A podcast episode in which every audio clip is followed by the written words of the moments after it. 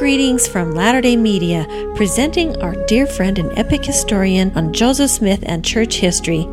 This is part two of Passport to Heaven from 1841 to 1843. Brother K. Godfrey. Welcome back. Today's uh, podcast is going to be very unique. We're going to cover some really interesting uh, subjects. In particular, we're going to uh, kind of get into the Masonic order and the role the Masons have played in the history of the church, and we're also going to discuss polygamy and my take on polygamy and how polygamy perhaps saved the church. So we'll go ahead and begin um, our presentation today. Again, Passport to Heaven, Part 2, 1841 through 1843. On January the 5th, 1842, Joseph opened a red brick store. Uh, this store was located on Water Street. The slide shows a before and after, kind of a kind of a look. Uh, it would become the central gathering place for the saints. Many important decisions and instructions and ordinances would be uh, received at the red brick store. This wasn't Joseph's first red brick store. You'll remember from a prior podcast, Joseph's first mercantile store was located in Kirtland, across the street from his home. Joseph loved to visit the courageous converts who had recently immigrated from England, as well as the established members in the outlying branches of the church. On January the 8th, 1842, Joseph had an interesting visitor while on a visit to Plymouth to visit his brother Samuel and sister Catherine Salisbury. The visitor was a man named Royalty, he had invented a machine that he felt would revolutionize warfare for the next 300 years. It was a steam driven vessel that could throw a cannonball 300 feet and shoot liquid fire. Observations of the enemy was done by an uh, inboard telescope. Joseph found the details of the invention interesting. However, he felt that the invention should be used for some other purpose other than national defense. Joseph found time for his family and close friends. On his and Emma's anniversary on January the 18th, a large dinner party was held at the mansion house. There were 74 guests invited. It was a jubilee and commemorated Joseph's marriage to Emma 16 years earlier. In the spring of 1842, Joseph began publishing the translation from the record of Abraham, which was acquired in 1835. Extracts from the book of Abraham appeared in the Times and Seasons and in its British equivalent, the Millennial Star. On March 17, 1842, the Female Relief Society of Nauvoo was organized. Emma Smith was president. Elizabeth Ann Whitney and Sarah Cleveland were counselors. Elvira Cowles was made treasurer, and Eliza R. Snow was called as secretary. The prophet said, quote, The church was never perfectly organized until the women were thus organized. By the time of Joseph's death in 1844, the Relief Society had grown to over 1,300 women. Today, the Relief Society is the largest women's organization in the world, with over 7 million members in over 188 countries. The Relief Society motto, Charity Never Faileth, was taken from 1 Corinthians chapter 13, verse 8.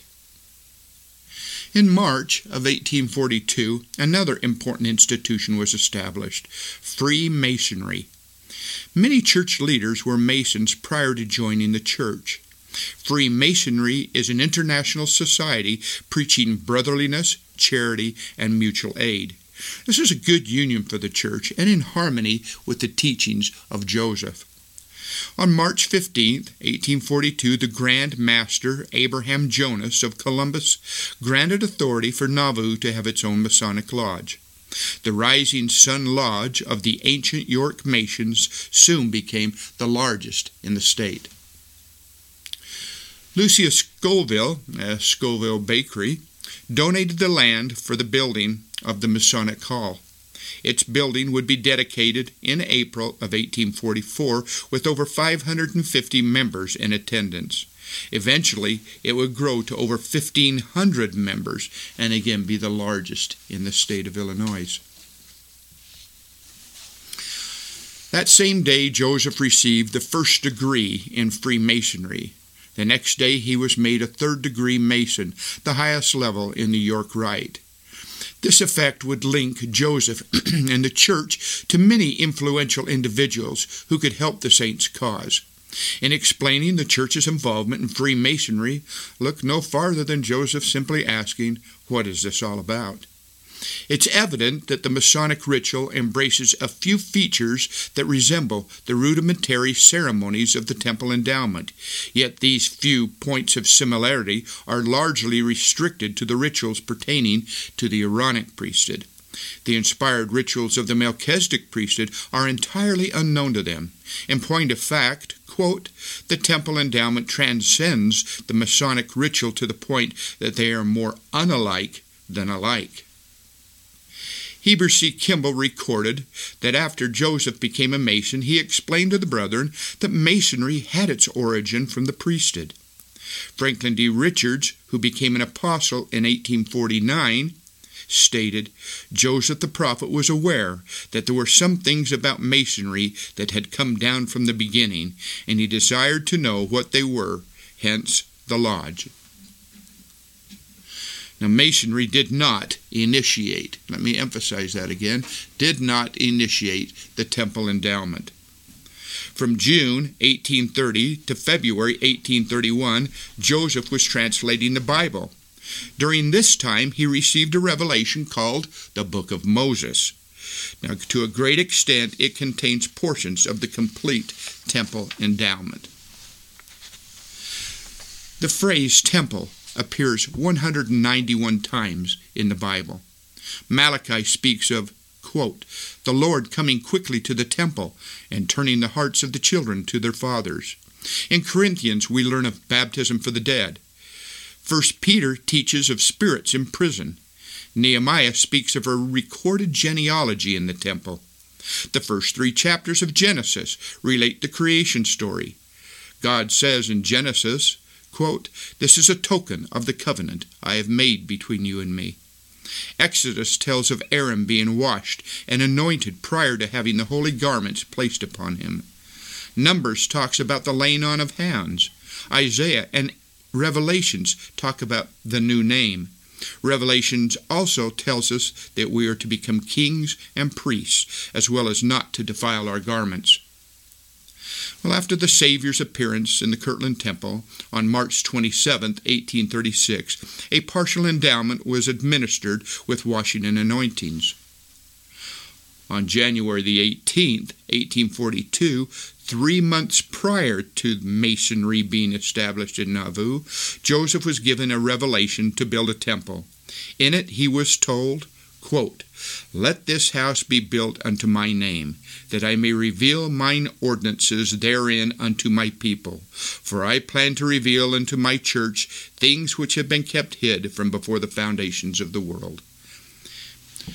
Well, in 1844, the Nauvoo Masonic Lodge was severed from the Illinois Grand Lodge for alleged improprieties and because of jealous anti Mormon Masonic members from surrounding lodges.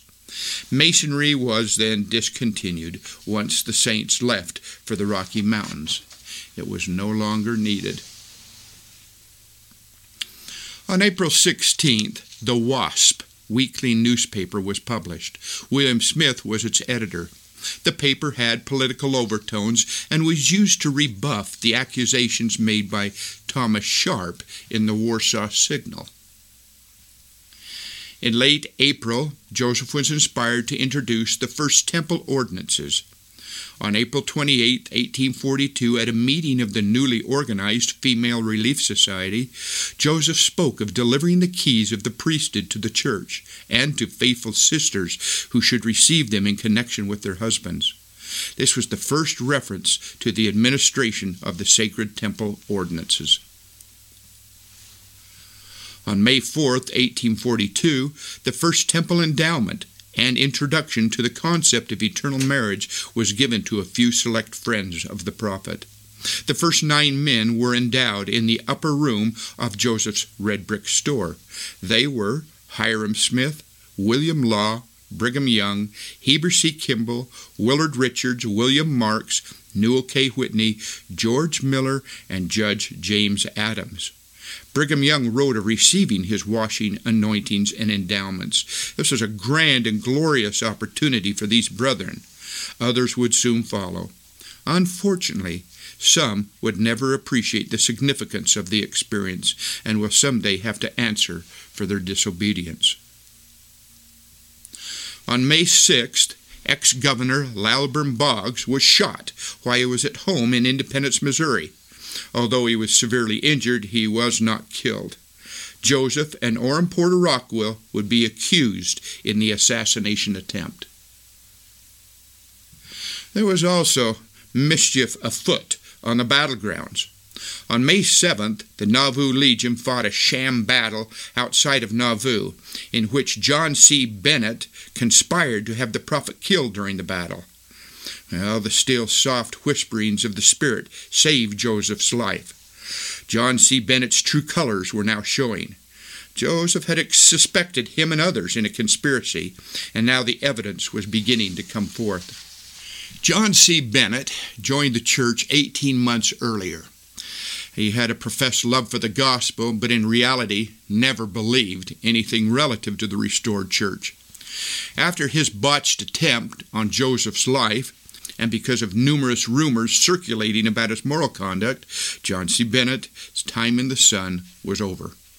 On May 19th, Joseph was elected mayor of Nauvoo, replacing John C. Bennett, and in June of 1842, Bennett was excommunicated for immoral conduct. On the eve of Bennett's marrying a Nauvoo woman, it was found out that he already had a wife and children that he had deserted in the east. Well, he left Nauvoo later in the month and set about to destroy the prophet Joseph Smith. Now, others of this clandestine group would also soon be cut off from the church. In fact, the lawyer, Chauncey L. Higbee, was excommunicated from the church for unchaste conduct involving four young girls caught in his deceit and misrepresentation. Now, his involvement with the conspirators would likewise soon be known to all. So the purging process, the purging process had begun again. Joseph was continually trying to perfect the saints. Many times this would involve purging those who had an evil heart. On July 20th, 1842, Lilburn Boggs swore in an affidavit that Orrin Porter Rockwell had tried to kill him, and Joseph Smith was an accessory before the act. Orrin once made the statement, quote, I could not have been involved, for if I was, he would be dead. On August the 6th, while in Montrose, Iowa, at the installation of the officers of the Rising Sun Lodge of the ancient York Masons, Joseph made a very remarkable prophecy. Quote, the saints would be driven to the Rocky Mountains, where they would become a mighty people. Now, interestingly enough, he did not include himself in the fulfillment of this particular prophecy. On August the 8th, the prophet and Orrin Porter Rockwell were taken into custody for the attempted assassination of Lilburn Boggs. The uh, arresting sheriff from the governor's office was afraid to obey or disobey the order to arrest Joseph uh, because Joseph had produced a writ of habeas corpus, which which demanded that he be tried literally in Nauvoo. So this arresting officer, not knowing what to do, rushed away to consult with Governor Carlin of Illinois, who was actually in league with Governor Thomas Reynolds of Missouri. When he returned to rearrest Joseph, he was gone. Joseph had hidden to escape imprisonment. They had fled to a nearby island in the middle of the Mississippi. Now, over the next three months, Joseph would hide in a variety of homes throughout Nauvoo to escape these illegal warrants. Now, while hiding, Joseph wrote a number of important addresses to the saints on the subject of baptism for the dead. The prophet had the time to contemplate who are my friends? Who are my friends? On August the 23rd, 1842, the prophet decided to record their names in his book that he'd entitled, quote, The Book of the Law of the Lord. Now, a few of the names that he recorded and wrote brief comments on were Joseph Knight Sr., Newell Knight, Joseph Knight Jr., and Orrin Porter Rockwell, about whom he said, quote, My soul loves him.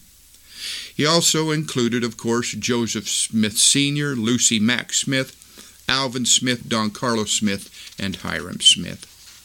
On December the 26th, after nearly three months of hiding, Joseph submitted himself to be arrested when the Supreme Court of Illinois ruled that the writ he had filed in Nauvoo was illegal.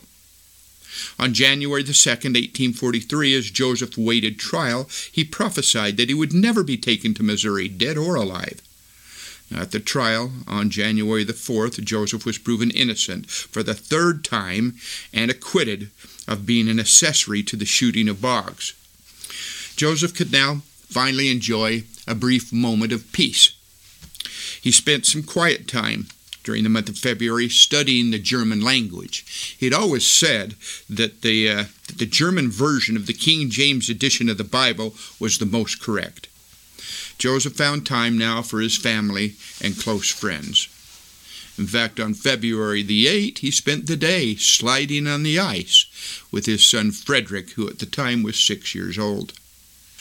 Joseph continued to have close contact with the heavens.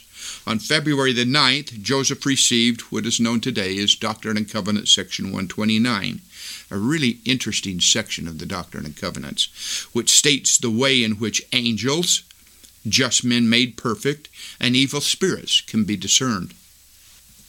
On Saturday, March the 4th, Orrin Porter Rockwell was apprehended in St. Louis by the Missourians for the attempted murder of Boggs. It would be ten months before Joseph would see his good friend again. However, on March the 15th, Joseph prophesied, quote, Orrin Porter Rockwell would get away honorably from the Missourians. On April the 2nd, while visiting the outlying community of Ramus, Joseph Smith received a revelation found in Doctrine and Covenants, section 130. It stated many great truths in this particular prophecy, such as, quote, The Father has a body of flesh and bone, as tangible as man. The more knowledge and intelligence a person could gain in this life, he would have so much the advantage in the world to come. And when we obtain any blessing from God, it is by obedience to that law upon which it is predicated. Joseph would give over 200 such sermons that would shape the saints' understanding of gospel doctrines and immeasurably influence the church. Now, of interest to Joseph, the quote, amateur archaeologist, was the discovery of some really unique metal plates found on April 23, 1843. There were six brass plates and supposedly a skeleton found by a Mr. R. Wiley near Kinderhook, Pike County, Illinois. Joseph hoped that this would validate the existence of ancient plates like those of the Book of Mormon. Anti Mormons hoped to trick Joseph into translating these hoaxed plates. However, he never stepped into the trap. These are really interesting. I've seen I've seen these before. This particular slide, the Kinderhook plate sketched um, by an unknown artist and published in the periodical Times and Seasons.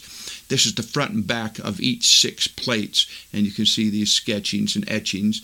And there was supposedly a large uh, skeleton found as a man dug in this uh, in this particular mound site in Kinderhook.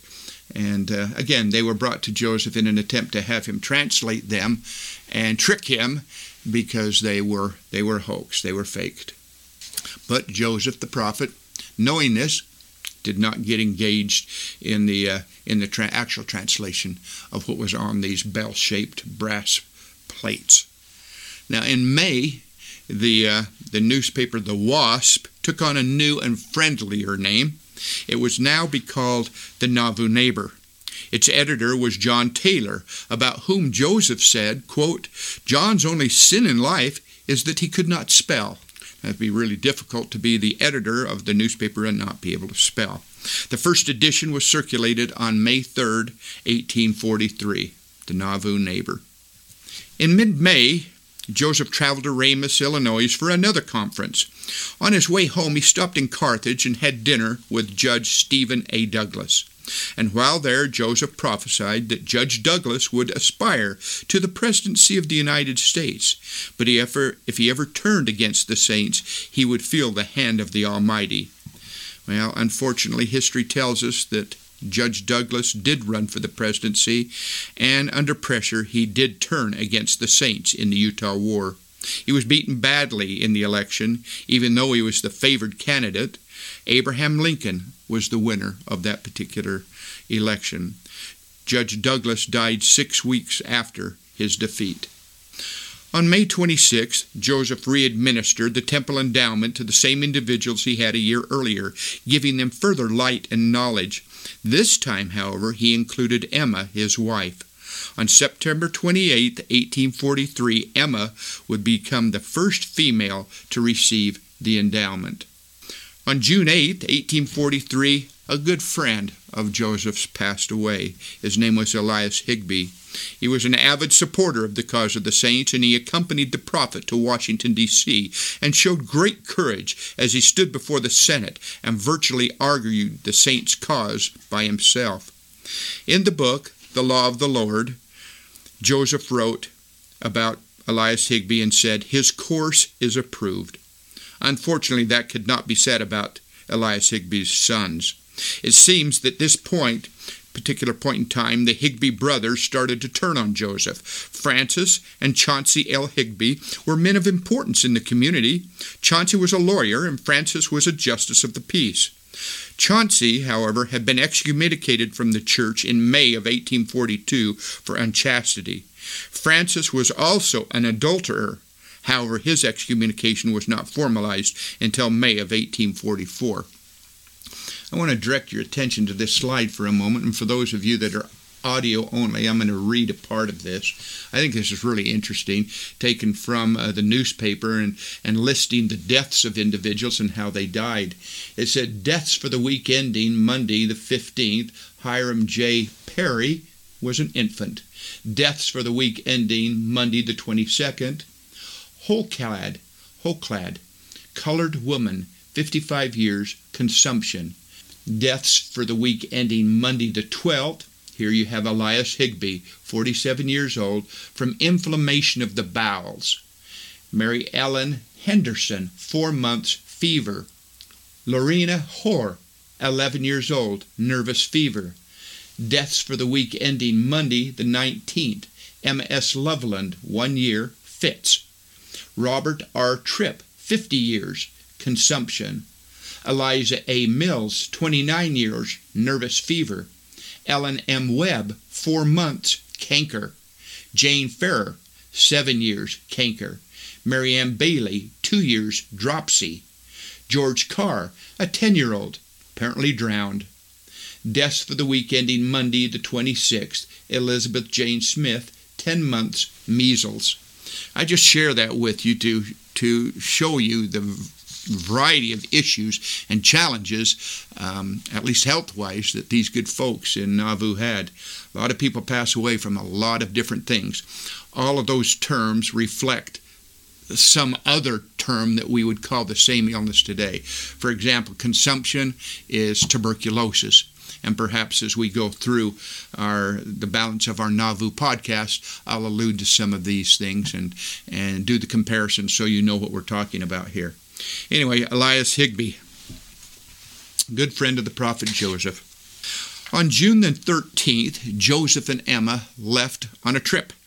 They went to Dixon, Lee County, Illinois. They're going to go visit Emma's sister, who was living there at the time. Now, Joseph H. Reynolds, a sheriff from Jackson County, Missouri, and Constable Her- Harmon T. Wilson of Carthage, Illinois, were given a writ signed by Governors Reynolds of Missouri and Governor Ford of Illinois and told to go and arrest Joseph. This was done at the urging of John C. Bennett, who had now joined the Missouri forces trying to capture Joseph. I find this really interesting, and this particular slide kind of reflects this this involvement of two states trying to um, trying to arrest Joseph. You got Lilburn Boggs, the governor of Missouri, from 36 to 40, was the first to attempt to arrest Joseph. And then you got a combination of Boggs and Carlin. Carlin's the governor of the state of Illinois from 38 to 42, trying to arrest Joseph. And then you got Reynolds, who's now the governor of Missouri, conspiring with Carlin, the governor of Illinois, for a third time to arrest Joseph. And now you've got a fourth time. You got Reynolds, the governor of Missouri, with Ford, who's now the governor of Illinois, trying to arrest Joseph. These guys just Pete and repeat. well, Judge James Adam discovered this plan while in an unrelated conversation with Governor Ford. He sent a warning to Joseph. Now, since Joseph was en route to Dixon, William Clayton and Stephen Markham rode 212 miles in 64 hours to warn Joseph of the impending danger. Now, Joseph was extremely grateful for their concern, but he felt he was safe and he did not want to return to Nauvoo. Well, these arresting officers that we've talked about disguised themselves as Mormon missionaries and were successful in kidnapping Joseph. Joseph was then imprisoned overnight in a local tavern and denied legal help. Well, the neighborhood was aroused, and they detained the arresting officers. Brother Markham obtained a warrant for the arrest of the two sheriffs for kidnapping Joseph and threatening the life of him.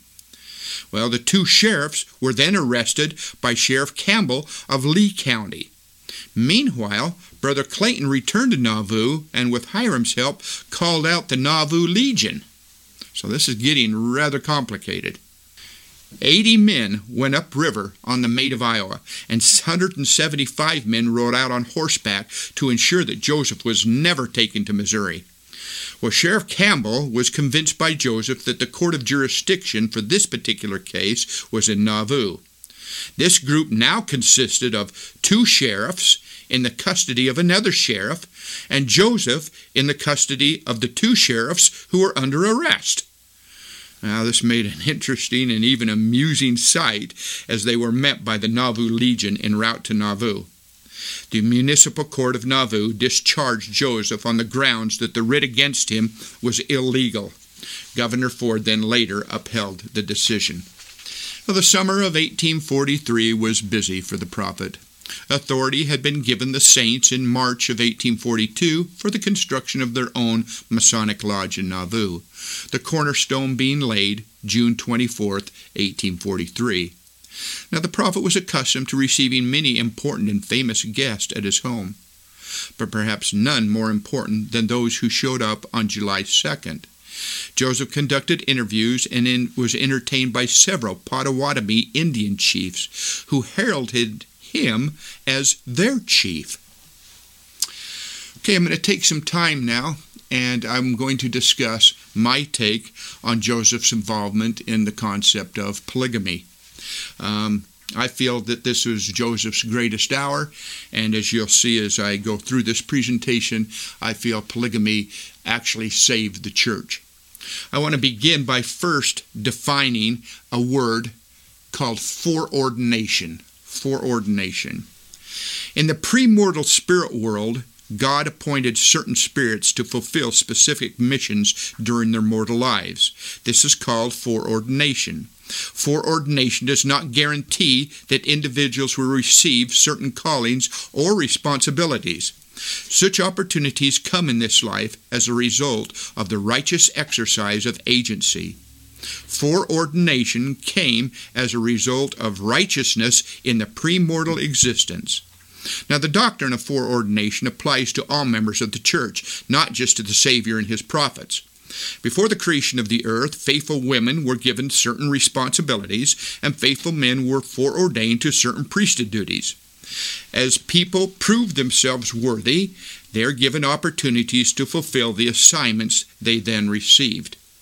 Now, the date of July the 12th, 1843, in my opinion, will be, will be recorded in the heavenly record on high as Joseph's greatest test of his noble foreordination. The revelation on celestial marriage, Doctrine and Covenants 132, was dictated by Joseph and written down in the presence of Hyrum Smith by William Clayton.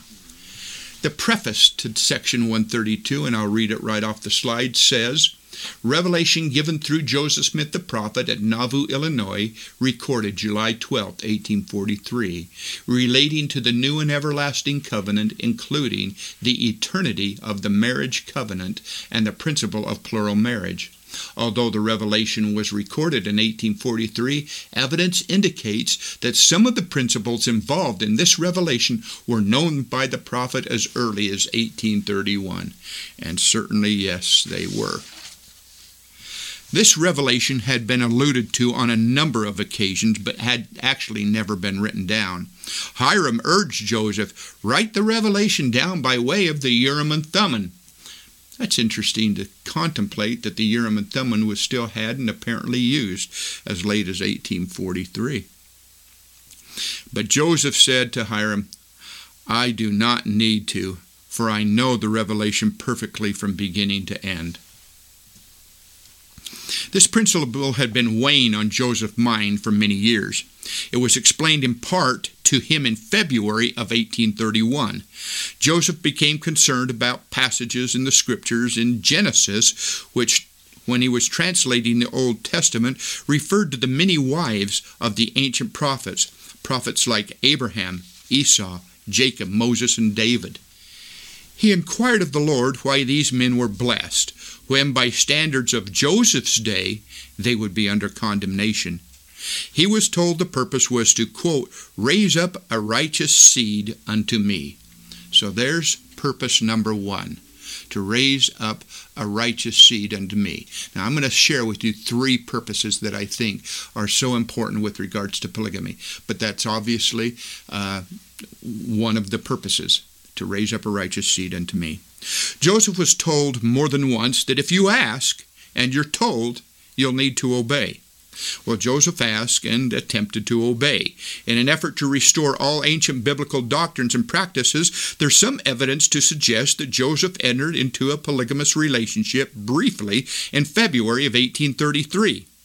Well, this effort by Joseph to practice what he had come to know from the Lord was an absolute disaster. Joseph did not have at this time the knowledge or the understanding of the principles involved in this doctrine. Now, Richard Van Wagoner observed that, quote, the difficulties of practicing polygamy in 1835 seriously hampered Joseph Smith's apparent enthusiasm for plural marriage. So there were some real challenges during this particular time. Actually, challenges to the point that Joseph left Kirtland and went on a mission, quote unquote, to Canada until uh, the, f- fire had uh, been extinguished. Now, the next evidence of, a, of plural wifery surfacing was a polyandrous relationship in Far West in 1838. Now, this was a paper marriage, with the woman remaining and living with her original husband. Now, the definition of polyandry, polyandrous, the condition or practice of having more than one husband at one time. A paper marriage, the second husband not living with the woman. Okay? Now, nothing further is known until after Nauvoo was established. During the spring of 1842, Joseph was visited by an angel with a drawn sword, who told him it was time to obey the commandment, or as I've titled, titled this particular slide, to fish or cut bait. It was now time to separate the wheat from the tares. There are 20 different reminiscences from such notables as Lorenzo Snow, Benjamin F. Johnson, Orson Pratt, and Brigham Young that recount Joseph's encounter with this sword bearing angel who commanded him to establish the practice of plural marriage or be slain. Helen Mar Kimball Whitney stated, Quote, Had it not been for the fear of the Lord's displeasure, Joseph would have shrunk from the undertaking and would have continued silent as he did for years. Joseph put off the dreaded day as long as he dared. Lucy Walker reported Joseph had his doubts about it, for he debated it in his own mind. Mary Elizabeth Rollins Lightner recalled, quote, Joseph told me he was afraid when the angel appeared to him twice and told him to take other wives. He hesitated, and the angel appeared to him a third time with a drawn sword in his hand and threatened his life if he did not fulfill the commandment. Erastus Snow said, quote, Joseph had to plead on his knees before the angel for his life.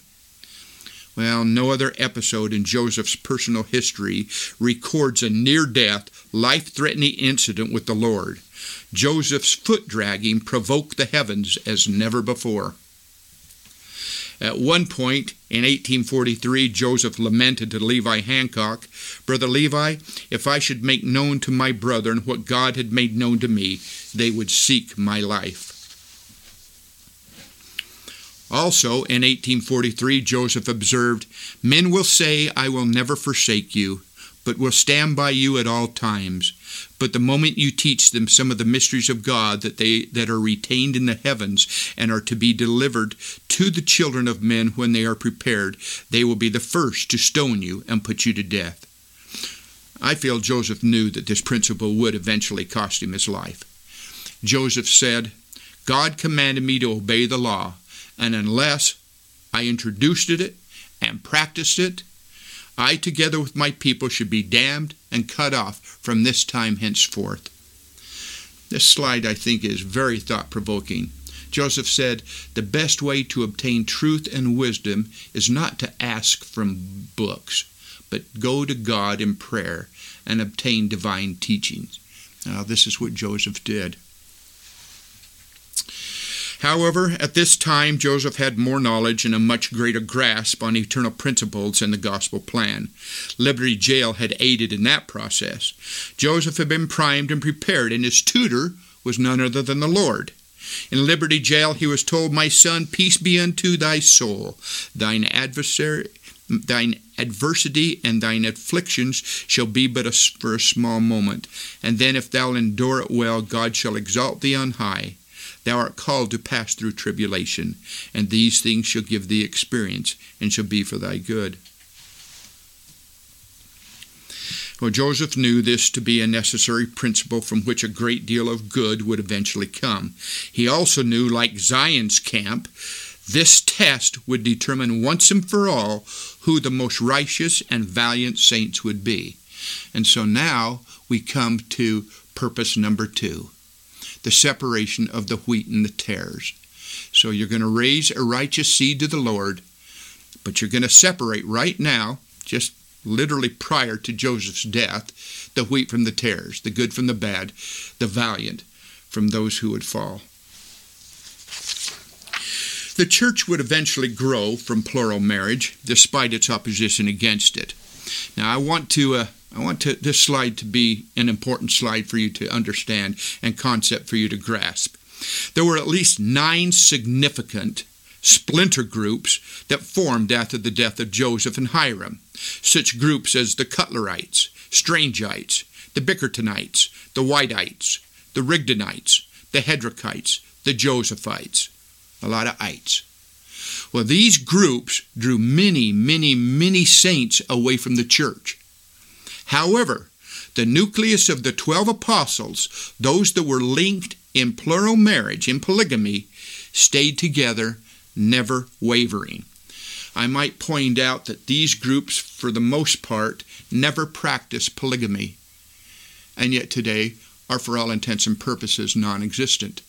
Yet the group who did practice polygamy, the nucleus of the 12 apostles, stayed intact, and these marriages that would take place in Nauvoo would cement and link the most righteous leadership families together, creating a safety net that would ensure the survival of the church and establish a foundation for its rebirth in the Utah Basin in 1847. It also did as the Lord said. It separated the wheat from the tares and raised a righteous seed. This is the purpose of polygamy to save the church where everybody else splintered off and then fell away, and then their churches are non existent today. The Church of Jesus Christ of Latter day Saints is grateful for those who did practice polygamy. Because of it, the safety net was formed. Now, there are 33 well documented plural marriages to the prophet Joseph Smith. Once instituted in the church, there were never more than two, maybe 3% of the righteous priesthood holders ever practicing it. Now, Brigham Young, somebody we kind of chuckle about with regards to polygamy, he had a very difficult time accepting this concept of plural marriage. Quote, I was not desirous of shrinking from any duty, nor of failing in the least to do as I was commanded, but I was the I was for the first time in my life desirous of the grave.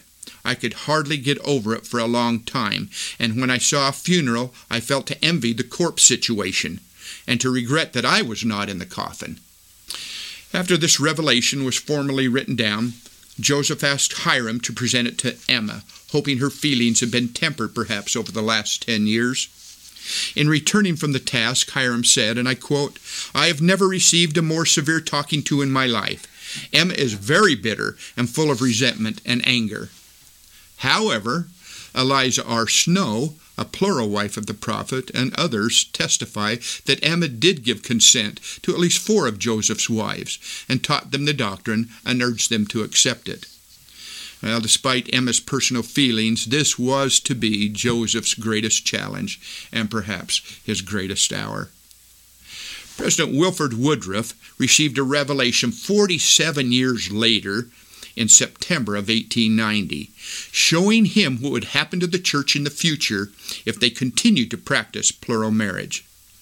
After this vision, he determined that for the temporal salvation of the church, plural marriages would come to an end and would cease.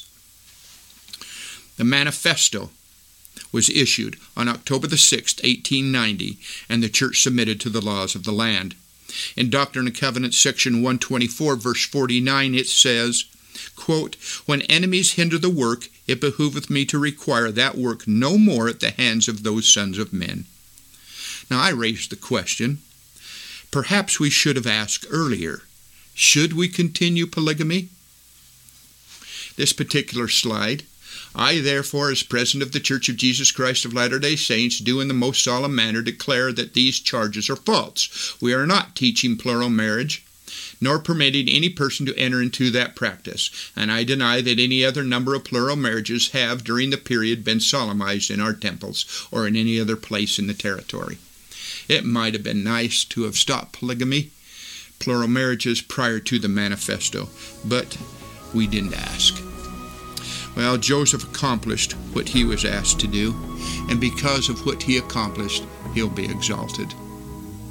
Okay, that's going to conclude our podcast for today. I hope it's giving you some interesting thoughts to think about and aids and assists you in your further study of the Doctrine and Covenants. Next time we meet, we'll be going into part three of The Passport to Heaven Joseph's Experiences in the Nauvoo Era. Thank you for watching. This Come Follow Me video series is a bonus resource to enhance your appreciation of the Prophet Joseph Smith with little known facts and research about American and church history. Thank you for listening today and for sharing this ComeFollowMe2021.com website. We sure appreciate those who have been contributing on our Patreon page under Latter day Media. We'll have a link in the show notes, and we would love to invite more to help support this work. To contact Kay, email him at footstepsofjoseph at gmail.com.